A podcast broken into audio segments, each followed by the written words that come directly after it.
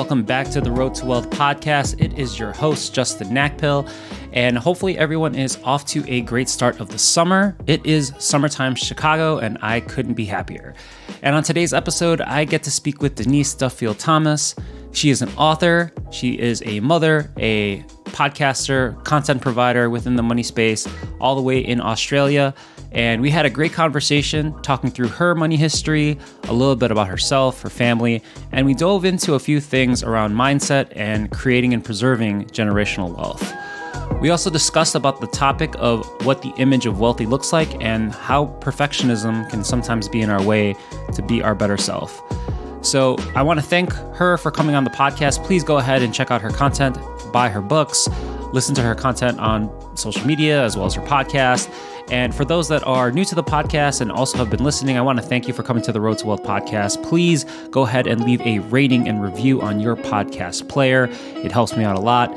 And without further ado, let's go ahead and speak to our conversation with Denise Duffield Thomas.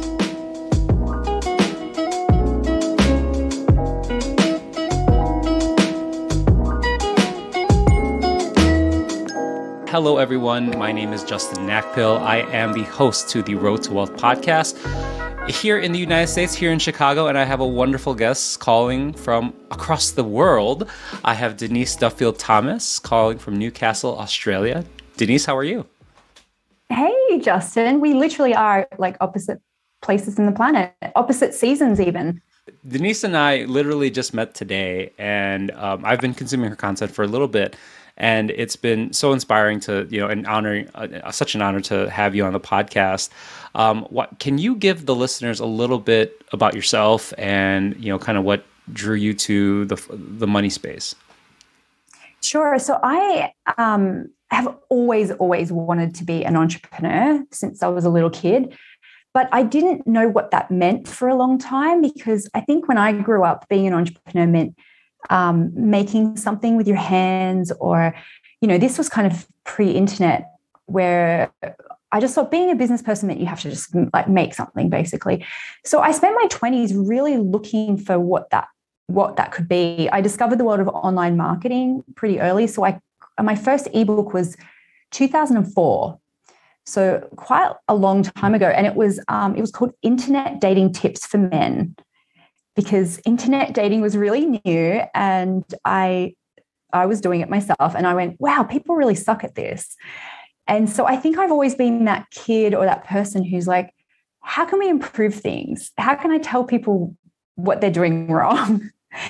um, and so then I was like, what else can I do? And a lot of my early businesses were just seeing something that people were doing badly or following an interest of mine and, and following it until it ran out of steam. So I had lots of different blogs and things like that.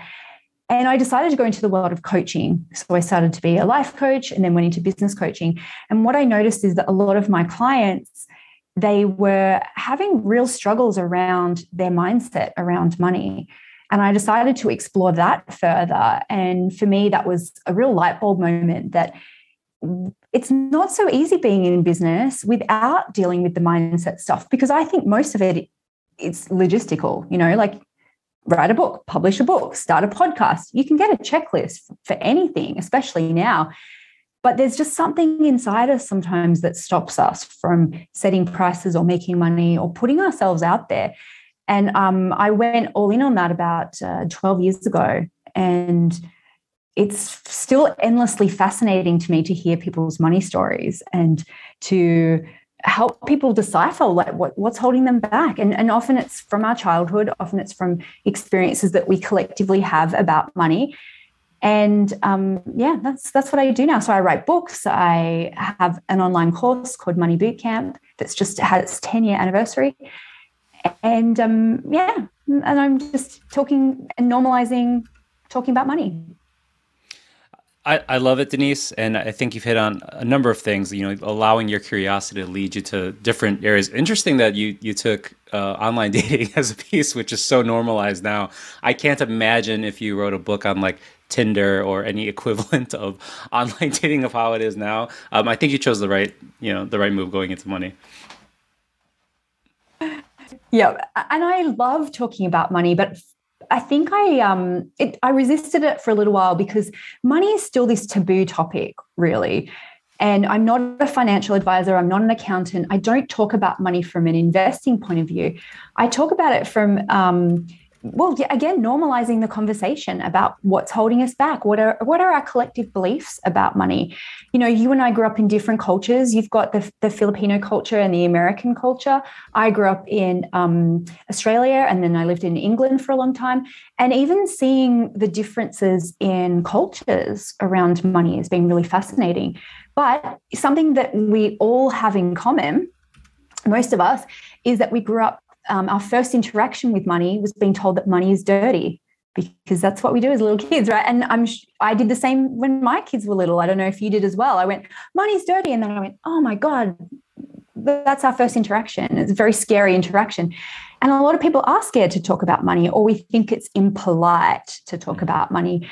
And um, and you know, it's interesting the gender differences sometimes around money too. I mostly focus on women because I think we often have a disadvantage. We're not allowed to talk about money as much as men.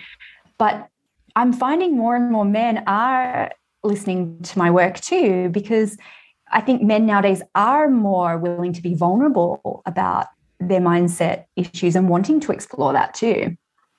You know, you hit on a good topic, Denise, and I, I, completely agree with you. I think you know, here even here in the states, you know, that disparity or gap between men and women is a, a very you know prevalent topic. And you know I, am certainly trying to you know also create a platform where you know multiple many voices men and women can share um, their insecurities and feel you know that they can come to the space and, and and talk through it. You know one thing that you mentioned is around how we're rooted rooted with money as we're growing up as kids. Um, can you talk a little bit of your relationship with money when you, when you were growing up? And you know what was kind of that aha moment or change you know later on that you identified with for yourself? Well um, my mom was really young when she had me. She was 17 uh, my parents were you know both really young but they split up um, pretty quickly. So i grew up um, in the welfare system in australia. And I that has really informed my work because I saw my mum, my grandmother, my aunties have very little economic power and very little opportunity as single parents um, to to to work and to earn their own money and therefore have power. And so I am one. I'm incredibly grateful for the tools that we have available to us. You know, it's um, it's amazing that we can start businesses, start our own um, media with basically a phone and an internet connection, you know, and the tools available to us are incredible. Because I think what would have my mom and my grandmother have done with those tools? They would have been able to earn their own money and get out of situations that weren't healthy. Um, so that drives my work very much in terms of, well, it's always driven me because I know I knew I wanted independence earn my own money.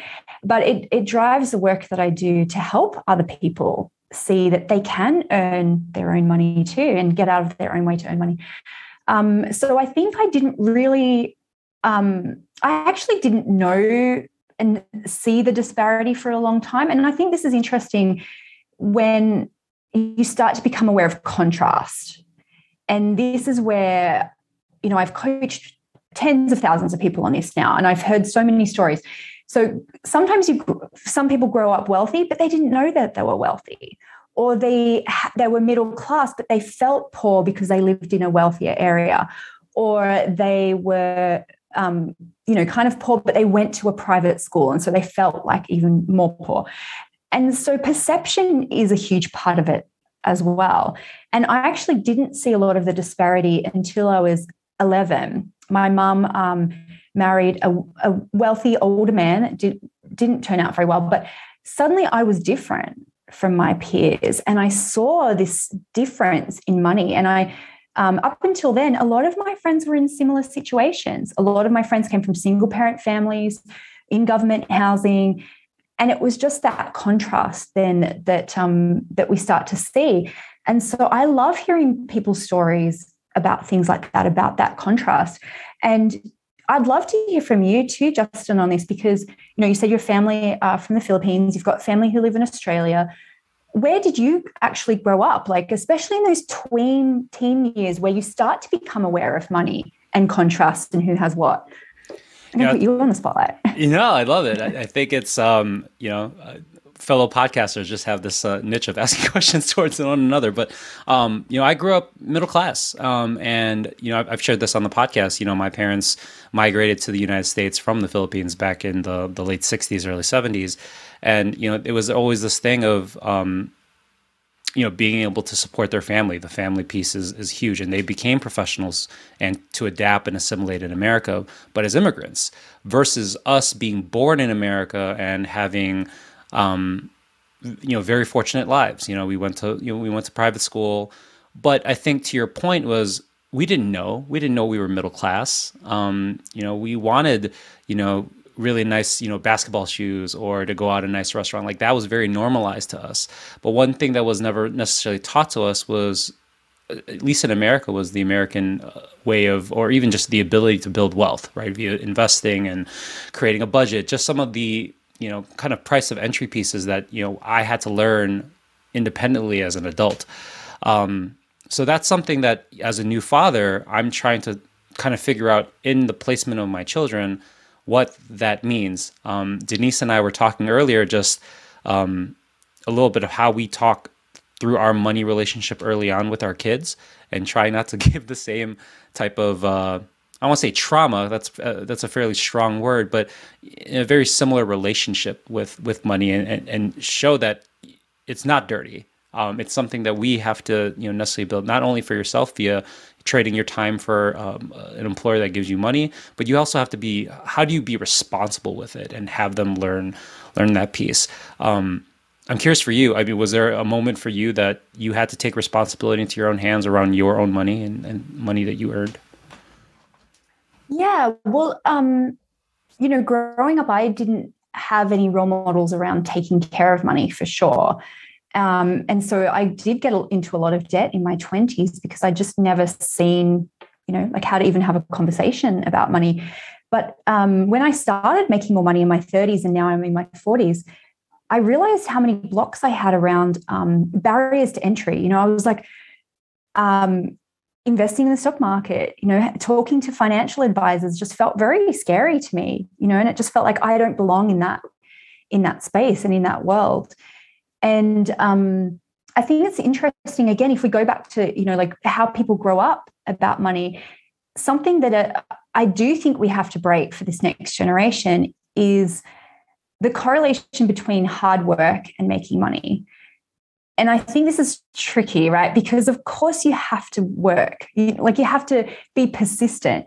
But I think for those of us who grew up in an analog kind of childhood, or especially, you know, parents of immigrants, being second generation or you know first generation born in America, sometimes like we don't actually have to work really really hard to make money. We have to be persistent, we have to have an idea, but it's a completely different relationship than previous generations had before but we're still in that space of working hard to make money and i actually think there is there are a lot of creative people who hold themselves back because of almost this guilt of making money in a creative way, making money in a way that comes naturally to us because it's a it's a luxury, it's a privilege that not everyone has, but especially not our, our family.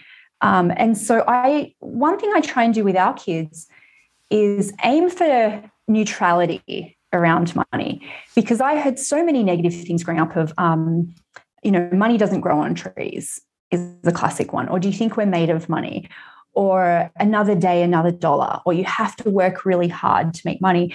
And it's actually not true. You know, I don't feel like I have to work hard to make money compared to what my family did. But I try and th- say things like, um, instead of money's dirty, I'll be like, we take care of money in our family. Like that's why we don't put it in our mouth, not because money's dirty. And um, you know, if you if you have a dream and you're persistent, you can do anything because I think there's just a lot of guilt wrapped up in easy money. And I see entrepreneurs um, procrastinate things like creating passive income, creating courses or ebooks because it feels it feels kind of inappropriate and like dirty if you come from a long legacy of working hard and sacrificing And it's like, who am I to have this easy life just talking to people and creating fun things? Is that allowed? Um, so, yeah, I don't know if you've got any thoughts on that about just ease and making money. You know, I, do want to pull on that string, Denise, because you mentioned, and yeah. I talked a, a, little bit about this, especially if you grew up in your teens or early 20s, um, finding your quote unquote career, not becoming an entrepreneur, right? We talked about, um, like, for example, I'm a traditional worker that, you know, I'm employed by an employer, I get paid a salary. Um, so there is this distinction between working hard for someone else versus, you know, for yourself. Um, one question as you were talking through, uh, and I love the piece around the neutrality when it comes to money, is how do you distinguish money behaviors for your business versus for your own household and you personally? Oh, yeah, good question. Um, I think it's so personal for everyone because there are different personalities when it comes to money you know and so um, there are people who are very frugal in both their business and their personal life and there are people who um, do not even want to look at money in their business and their personal life i think again what's interesting is to look at the legacy that you came into around money because um, sometimes it follows this feast or famine pattern in families you know and it's um, have you heard that expression um, shirt sleeves to shirt sleeves in three generations well, there is an adaptation, but I, I do want to sh- uh, want you to explain it. So go ahead. Oh yes, and there's there's a few different ways I think of people, different cultures have said this, but it's like one generation works really hard. They're the you know the myth of the self-made millionaire, and then their kids are kind of um, maybe they go to university and they're you know, and then the next lot of kids might be really spoiled and they're so far away from the concept of how it got made that often they lose it, mm. and so what I'm trying to do, um, you know, I'm the first self-made millionaire in my family, the first person to go to university, not even woman, and I'm trying to create longevity for that. And because I see so many people swing the other way, like their family were really frugal and either they're really frugal to kind of, you know, match it or they swing the other way. And so I just see these people creating these patterns and I think it's really important to see like what what healthy patterns can we create. And so I come, you know, my my mom was really impulsive around money. And she would have windfalls all the time. She would, we, and so we lived in this feast or famine thing where there would be like no money, um, and then she would win bingo you know, or like she would win $5,000 on the slot machines. and this would happen like every now and again. And then we would have really nice yogurts and but we would consume it all really quickly. And so i think what i learned from that is you know good times never last. Enjoy it while you can instant gratification. And i've had to unlearn that to go it's okay to save for the future. It's okay to put money away for retirement. And um you know and that's my experience. I think all of us have to reflect on what we heard growing up, but what are, were the unspoken things about money as well? How did our family talk about work? Who is allowed to succeed? Are there differences in your family about, um, is, are there expectations about who is allowed to succeed first? What are you allowed to succeed in? Who is allowed to make the most money? And it's really fascinating when you start to look at that, even if you looked at birth order, for example, and um, and how that can impact your money. You know, if you're the, the firstborn, you might tend to be, you know, more feeling more responsible.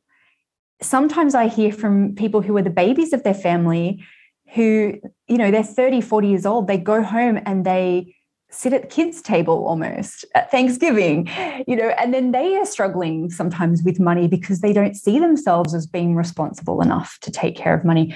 So it's just a fascinating conversation to kind of look at the legacy that you come into and see what is good, what you want to keep for yourself going forward, and and what you want to transmute or change to be a healthier expression of that. And, you know, I am a firstborn. Um, I feel overly responsible for all of my siblings. um, I financially support my mom. And I have to watch that feeling of feeling responsible for people, um, especially around money.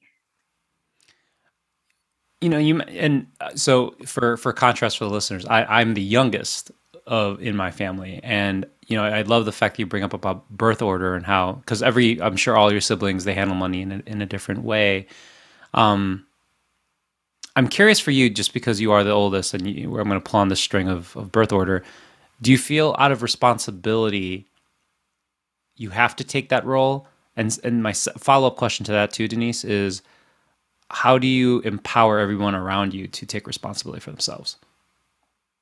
Yeah, great question. Um, when I I started making really good money in my business, I felt a lot of guilt because at the time my mum was still working um, as a care worker in a nursing home, and she was starting work at five a.m. every day. And I remember the very first year of my um, business, and I made $500 to go speak at a government event as a keynote speaker, which can you imagine me turning up? I was like, hi. Um, but I was really proud of it. And I remember saying it to her, and she went, wow, that's my weekly wage. And I just went, oh, like it just felt horrible. So I actually knew when I got to a certain point, um, I felt I felt my own income plateau come out of guilt because I thought I can't make any more money because this just feels so inappropriate.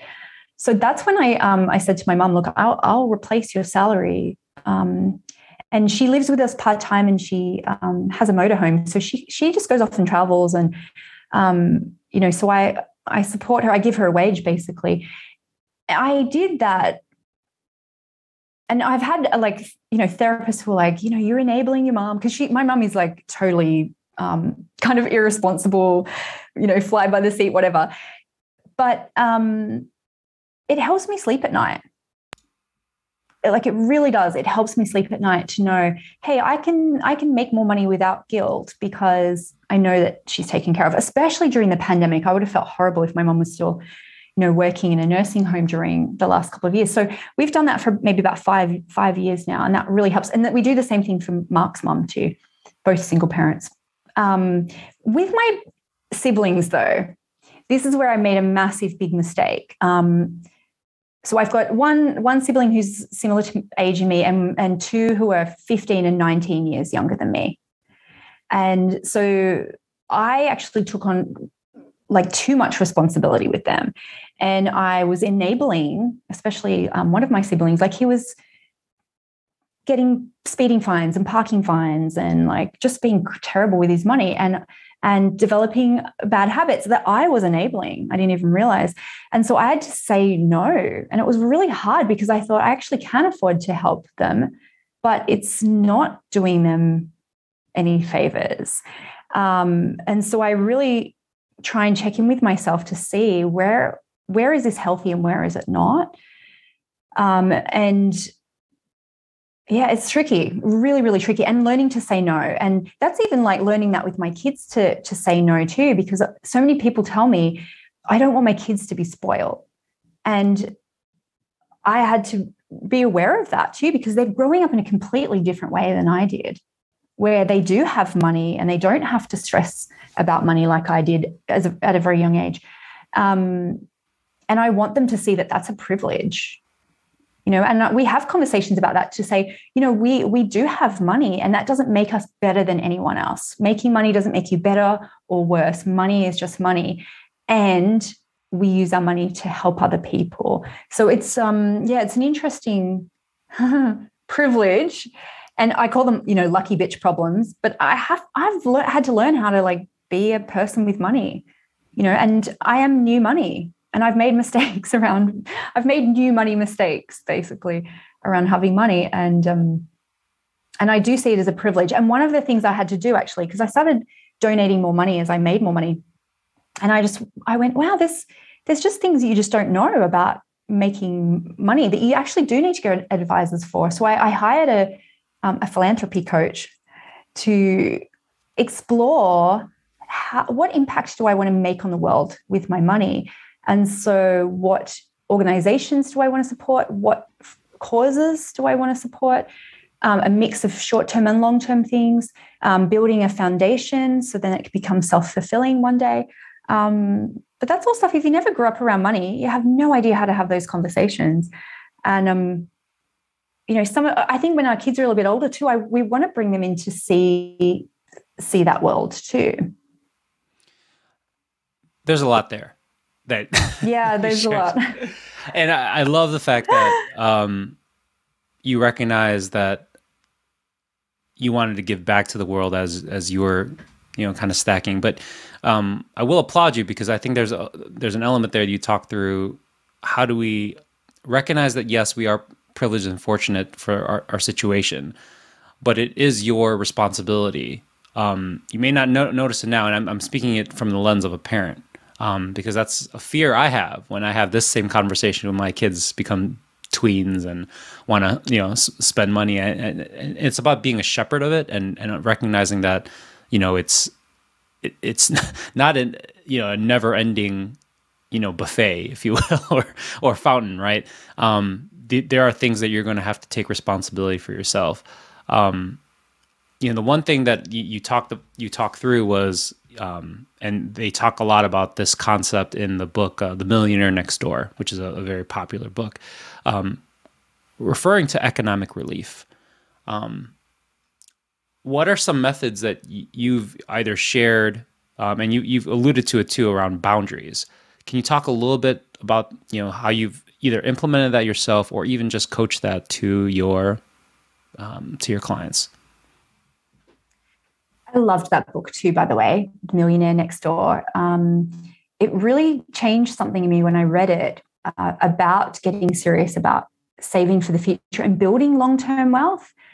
Um, the thing that's interesting about that, though, I also really watch people who are really wealthy to see what what do they do with their own kids, because you know when we talked about the shirt sleeves, the shirt sleeves thing too, it's like, well, how do you build that into your kids of seeing money as a tool and um, you know not just seeing it as something that they can just blow. So um, when it comes to talking to my own clients about money, because we don't really talk about investing and saving and things like that, it's more about um, you know what what stories do you have about your own ability to make money, and what I find I, we do this one exercise, and it's it's fascinating. It's, you speak into a mirror, and you say, "This is what a wealthy person looks like," um, and so it could be for me. I would say, "This is what a wealthy woman looks like," and the fun thing about it is it's it's even better to do it when you're actually not feeling good about yourself. Because I think we all still have perceptions about who is allowed to have money and who is allowed to be wealthy and who is allowed to call themselves wealthy. And um, I remember maybe even 10 years ago, I was Googling like wealthy woman, and there were all stock photos of um, models, literally models, on, um, you know, the private jet like backdrops kind of thing. Yeah. and uh, yeah, not the same thing, you know. not Tinder swindler. yes, exactly. Like the sheath dress, big high heels, um, usually white models, and you know, and they weren't real people; they were mo- they were models. And and then I googled wealthy men, and I was like, oh, wealthy men can look what however they like, you know. But we still all have that perception, and sometimes it's how what era we grew up in as well, because we saw that depicted in movies and, and TV. And so, me growing up in the 80s, I was like, okay, wealthy women are bitchy, very, very glamorous, um, and full of drama. Because I, I just saw it Dynasty or Dynasty, as you guys say. Um, and that was kind of it. I'd never met someone in real life who was just a normal person and who was just nice and talked about money or who was even successful. I'd never seen that. And so this mirror work is really fun because it's good to um, see what comes up when you say that. You know, this is what a wealthy woman looks like, or this is what um, a successful person looks like, because that little voice will go, "Yeah, but," or "No, it's actually like this," and it's it's just. Um, and as I said, the the worse you look, the better on that because then you can go, well, I can be successful and frazzled. I can be successful at any weight. I can be successful at my age. Um, and it's just really good to, yeah, explore what comes up for you around who is allowed to be successful? who is allowed to have money? And um, and sometimes it takes repetition for you to even believe that you were allowed to do it. And this works for anything, right? If you have a goal to be a writer, you could do that. This is what a successful writer looks like. And just pay attention. It's not to do it to, um, you know, sometimes affirmations are about just, you know, act as if. It's actually more useful to see what stories you have about why you're not allowed to have that thing. You know, this is what a, a CEO looks like. It might bring up stuff for you. And then um, I talk about acclimatization a lot. How can you acclimatize yourself to what you desire? And it could be even starting by following people who look like you, following people who have a similar background to you. So we just build that belief that that is possible for ourselves. And that's just a hugely important thing. And that's why representation matters so much in every field. So you can go, well, maybe I can. And you know, and, and it's hard if you have to be the first or the only or the trailblazer. If you've never seen anyone who looks like you, even having a conversation about money, then it's it's hard to have that self identity that it's even possible. You know, I I love that because you know you you asked me a question or as we were talking, you know, what our image of of wealthy looks like, and I remember you know growing up, um, and this is you know me at university or in college, you know, trying to figure out my career, and I went into finance, and my initial perception was these Wall Street banker guys, white in a Brooks Brothers suit, and I just couldn't relate and it's probably why I didn't pursue finance. But it's ironic that the personal finance component was something that I was very passionate about.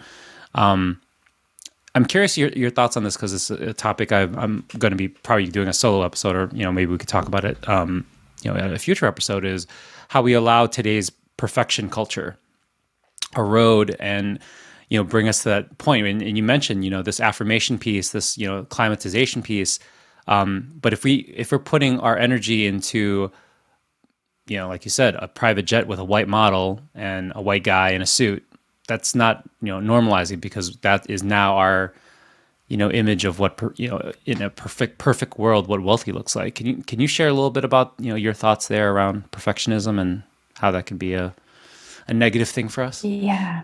Oh, perfectionism is it's so hard. Um, it's something I struggle with a lot. I really do. Um, I'm a Virgo. Virgos can be very prone to perfectionism. Um, and I think again, you know, eldest child for me, but also growing up in um, in an environment where I felt like I had very little control, and so I can be very controlling about um, uh, just trying to make sure everything's perfect, not wanting to make any mistakes. And this can be so hard when it comes to anything, but especially if you want to have creativity or um, like entrepreneurship, start a business, something like that, or even things like starting a podcast, right? So, this is a perfect example, Justin. You said you started your podcast in the pandemic, and a lot of people had, um, you know, similar ideas. Oh, I'll write a book, I'll start a podcast. But a lot of people didn't, right? Because they would have thought, okay, I need to have the perfect idea first. I need to have the perfect backdrop. I need the perfect jingle. I need the perfect idea to get started. And so often we just don't get started right? And we just don't. And so at some point you just go, I don't know what I'm doing. I'm just going to give it a go and and try. But a lot of people don't. They really don't. And I remember my first um, version of my course. So I've been doing the course for 10 years. The first version I filmed it myself with an iPad and you know didn't have great sound whatever but i but i launched it and then i've i've upgraded it every kind of 2 years but it's really hard to improve on nothing. And I think there's something there about perfectionism. We think that people are going to ridicule us or we're going to get into trouble or we're just not, we just don't feel worthy or good enough or we're worried about um, somebody in our life you know, mocking us or whatever. And sometimes that can all be related to childhood as well. If you weren't allowed to make mistakes. Um, I was speaking to one of my um, boot campers about this this week, and I, I said, well, tell me, you know, a time in your life where you weren't allowed to make mistakes. And she said, you know, my dad, um, we'd only get praise or we only got something if we had 100% on a test or it didn't count. And in reality, no one has to be 100% good at their job to get a promotion or to succeed in life. But sometimes there's little things that happen to us where we've made a decision I have to be perfect so I will be loved, or I'll have to be perfect to control everything. And, um, you know, you don't need to be perfect to make money. You, you usually just need to get started. I always say to people, you know, half ass, which you guys say half ass, but I, it's hard for me to say half ass. But half half ass is fine. And I have made um, I have made money just by just by getting started. And I don't think I've ever done anything that's perfect. Nothing I've ever been 100 percent happy with, but I've done it imperfectly and have kept going. And I think it's important for all of us to encourage each other to start imperfectly and improve as we go. And when it comes to something like a podcast, right? Imagine you screwed up your first episode. No one's listening on your first podcast, you know, like your very first episode. No one is is watching your first blog post that you publish. Like it's your parents, it's your friends. And but then you you grow and you get better. And I mean, we still make mistakes all the time. That we made a big mistake today in, in our company, and it happens all the time. Yeah, I, I, love your your piece, and Denise, you should probably make this into a T-shirt. Is start imperfectly. We we always talk about you know just just starting, but we we allow our limiting beliefs, whether it be outside perception or our own res- respective insecurities, and you know tying this back to money. We talk about you know we can't be the perfect saver, the perfect investor because you know we don't you know, we we we default to we don't know how. Um, but there's a lot of things that we don't know how to do. Um, and I one thing I've been preaching recently is um, and maybe it's the fact that I have young kids is you know we have to l- latch back on to um, the imagination and creativity that we had as kids and be okay to fail. Um, you know, as kids, you know, we never learned how to ride a bike or, um, you know, how to draw. You know, those were all, imp- you know, I can see it from my kids now with the way they, they, they color outside the lines that as a perfectionist, I'm like, you got to color in the, inside the lines, but that is part of their journey. And I feel like you know, even as adults, we we have too much of an ego to not really define what perfect looks like because we don't even know what that you know even imperfect looks like. We just have to start.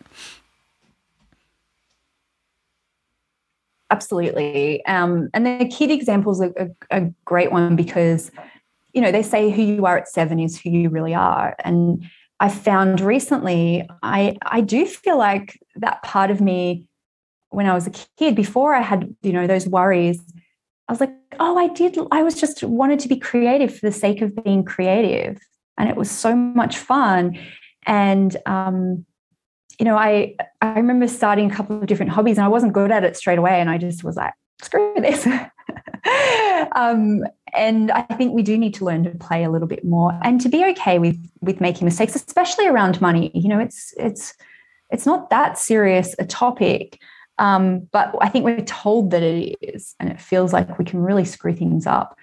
Um, and like even for example, with entrepreneurs, I say to them, with pricing, everyone's making it up. You know, you can just pull a, pull a number out of your butt. Um, and the same in the corporate world. Like if I went back into the corporate world now, I go, everyone was just making it up.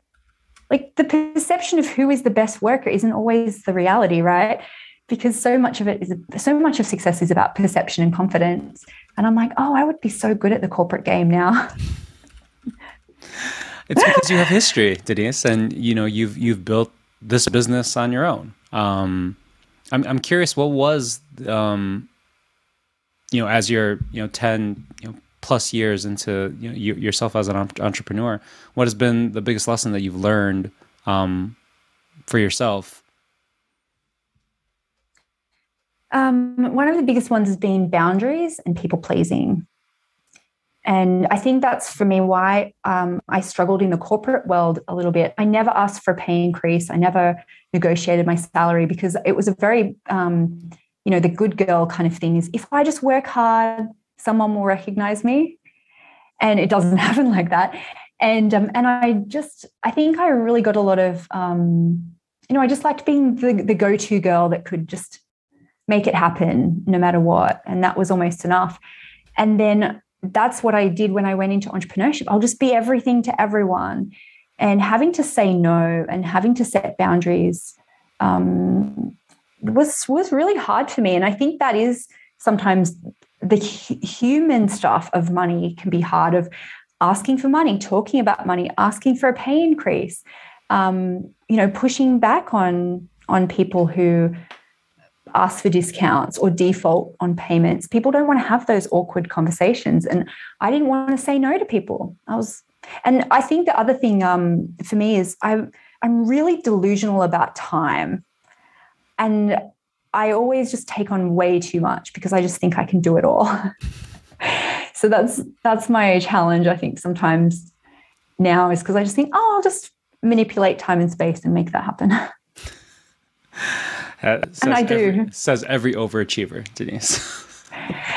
and I, but the, that's the thing. I never feel like I've done enough.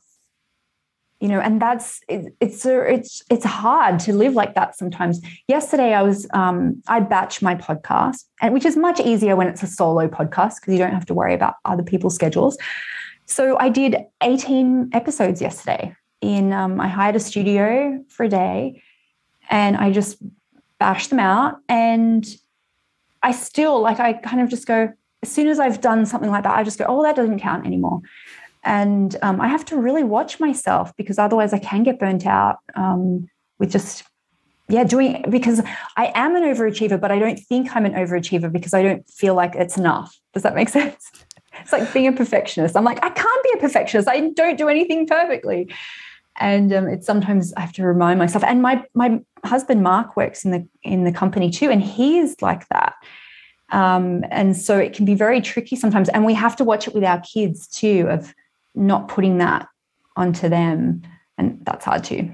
Yeah, and you know, I, I I've, I've recognized this. I think that every creator or anyone within that has responsibility for something um, is going to put on pressure because we, like you mentioned at the t- at the top of the episode, like we are privileged to have technology that um, allows us to create it, create from anywhere, and really um, be able to promote it on multiple platforms and reach people that literally strangers from um, literally across across the world. Um, but we also have to be recognizing or recognize for ourselves and give ourselves permission of you can't give your best self if your cup is half empty because you're trying to do everything and be the jack of all trades for for everybody else. Yeah, I, I absolutely struggle with that. Um, and so, what I try and do as well is um, I could work 24 7 because I get so much joy out of it and it's always there. You know there's always more to do. And so i have to make sure that i book things in that are non-negotiable. So i, I have someone come to the house to do yoga with me because i i always find excuses to go out and go to a class. Um, so I, I have to book that time in. I have to book in regular massages so i just have space spaciousness. Um, and i'm you know i'm really lucky a lot of my friends are creatives and things like that so i can book conferences or book retreats where I see my friends and kind of double it up as a business trip too. Yeah. But um, but yeah, I'm not going to lie. I, I do struggle with um, with switching off, and I've had to te- like tell myself as well. Not everything is content. as a podcaster, I'm sure you get this. You go, "Wow, that would be a great episode," and then it's like, "Well, not everything has to be content. Some things you can keep for yourself." And I've really noticed, especially this last year, as there are more content creators. There's this pressure to make more and more content. And um, and it can feel really exhausting to think it's never enough. And um, and you have to you know you have to be you have to make it entertaining for other people and um, that's hard. That's yeah. pretty tricky. I'm sure you relate to that. Always. And uh, you know i think one north star that I, I tend to follow is you know is this a conversation that i would look forward to to listening to myself right? Um you know in the podcast world or you know is this a person that's intriguing to me where i just want to know their story? Um, and i think you have to kind of put those boundaries and frameworks in place in, in order to produce the content that you want. Because otherwise you're just frankly just like you said you're just producing content for the sanctity of producing content absolutely and you know i i, I get my um, hair done every like tuesday morning because i have my interviews tuesday wednesday and there's that pressure sometimes of going well i've got nice hair like make make heaps of videos, make all your TikToks. And I just um, sometimes I have to remind myself, it's like, oh no, my life is for me. like I can have nice hair for me. I don't have to monetize it. well, I could see from the caricatures behind you, Denise, you have a, a lovely looking family by cartoon. Yeah. Um, but let's move on to the lightning round. Are you okay with that? Yeah, let's go. All right. So, um, Denise, um, in your budget with your spouse, what is the category that you spend the least amount on? Oh, that's a, such a tricky one. I can tell you the most. Can I tell you the most? I that love, is the next question. okay. Okay. All right. Um, the least. Oh God. Probably like self-care that has no other purpose but self-care. Explain. Like I'll get my nails done, but for filming. You know what I mean? Like I'll get a massage because I've got filming or something like that. so I think it's self self-care for the sake of self-care which which in and of itself is is very important um, as as my wife tends to tell me as well. So i i'm sure she'll empathize with you on that. Um, so let's go to the next one. What is the budget category that you and your spouse spend the most on per month? Um, convenience. Uh, explain so, what, does convenience mean to you? Um just like food. Like we we eat out a lot. Like we'll we'll go because we work together we'll go have lunch in a cafe um, instead of cooking. We have someone who comes and like cooks meals for us and does our laundry and stuff like that. So I think it's just that convenience factor of, um, yeah, not having to do everything ourselves and not having the time sometimes to do things. Um, I would say the thing that I personally spend the most money on is um, vitamins that I don't take. I love buying vitamins. It makes me feel so healthy to buy them and then I forget well, to take them. Thank you for sharing. I'm sure this is a very contentious topic with Mark, but uh... yeah, they build up, and then I just every six months I go and chuck out all the expired ones. But i feel so good in the moment when i'm buying vitamins. I'm like yeah this is this is totally like the new me. I'm gonna take these every day. And then i forget. New habit stack denise new vitamin. Totally. Exactly. Totally. Um, next question. What was your initial money blocker that you that left a scar that you had to learn from? Mm, I think um, that this sounds horrible because, but it was just that that thought that men have all the power and men make money. And so it took me a long time to realize I was allowed to talk about money. Even I remember um, when I started making money, meeting with a financial advisor, and they were like, So, like, they were talking to Mark. And I was like, Hey, like, I made this money. But a, th- a little thought in my mind was, Oh, let the men talk about money. And so I really had to learn, like, it's okay for me as a woman, you know, as a, like, I was, you know, younger back then, but that's the thing. I think it's just men have all the money, men have all the power was a really hard thing for me to unlearn and realize that I'm allowed to have a seat at the table in my in my own way. I'm allowed to be wealthy and talk about money. Absolutely. I love that answer. And yes, everybody, regardless if you're a man or a woman, deserves a seat at the table. My last question for you, Denise, um, a la your book. How are you a lucky bitch? when I first wrote that book, which was in 2011, by the way, self published first, and then um, Hay House, my publisher, republished it. It was about um, how I won all these things. You know, I, I and now I realize for me being a, like the lucky bitch, it's about gratitude you know and and a recognition of of my privilege and so whenever i feel down i do remind myself i say oh i'm so lucky you know and i love that line in hamilton of like look around look around uh, how lucky we are to be alive right now mm-hmm. and i just think like i i do have that immense gratitude um, for that and so i don't mean it as you know being better than anyone else or literally having fortune shine on me but it's making my own luck and being really grateful for the privilege that I have and using it in a good way.